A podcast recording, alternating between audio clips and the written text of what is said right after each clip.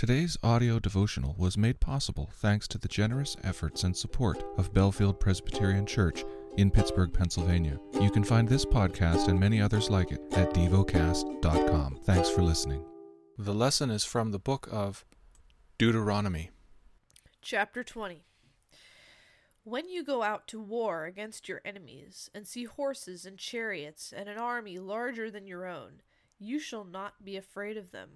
For the Lord your God is with you, who brought you up out of the land of Egypt. And when you draw near to the battle, the priest shall come forward and speak to the people, and shall say to them, Hear, O Israel, today you are drawing near for battle against your enemies. Let not your heart faint. Do not fear or panic or be in dread of them, for the Lord your God is he who goes with you to fight for you against your enemies, to give you the victory. Then the officers shall speak to the people, saying, Is there any man who has built a new house and has not dedicated it? Let him go back to his house, lest he die in the battle, and another man dedicate it. And is there any man who has planted a vineyard and has not enjoyed its fruit? Let him go back to his house, lest he die in the battle, and another man enjoy its fruit. And is there any man who has betrothed a wife and has not taken her? Let him go back to his house, lest he die in the battle, and another man take her. And the officers shall speak further to the people, and say, Is there any man who is fearful and faint hearted? Let him go back to his house, lest he make the heart of his fellows melt like his own. And when the officers have finished speaking to the people, then commanders shall be appointed at the head of the people.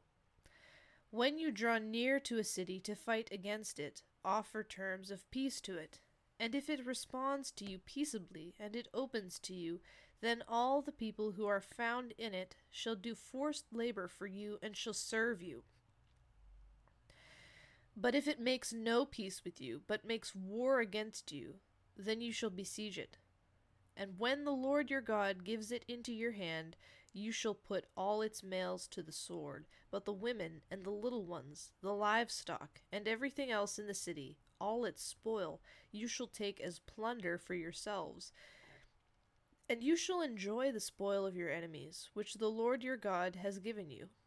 Thus you shall do to all the cities that are very far from you, which are not cities of the nations here, but in the cities of these peoples that the Lord your God is giving you for an inheritance. You shall save alive nothing that breathes, but you shall devote them to complete destruction.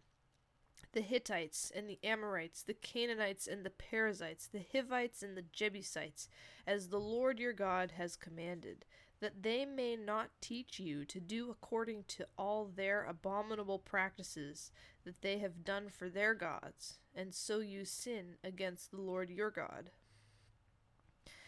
When you besiege a city for a long time, making war against it in order to take it, you shall not destroy its trees by wielding an axe against them.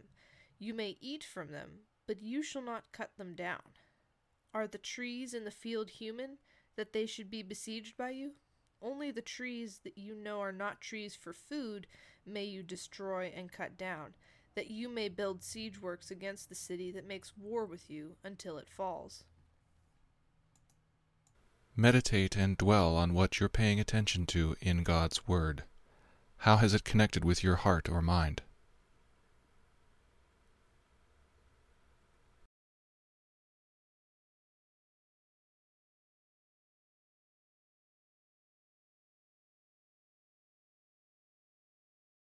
Pray to God freely about what has moved you today.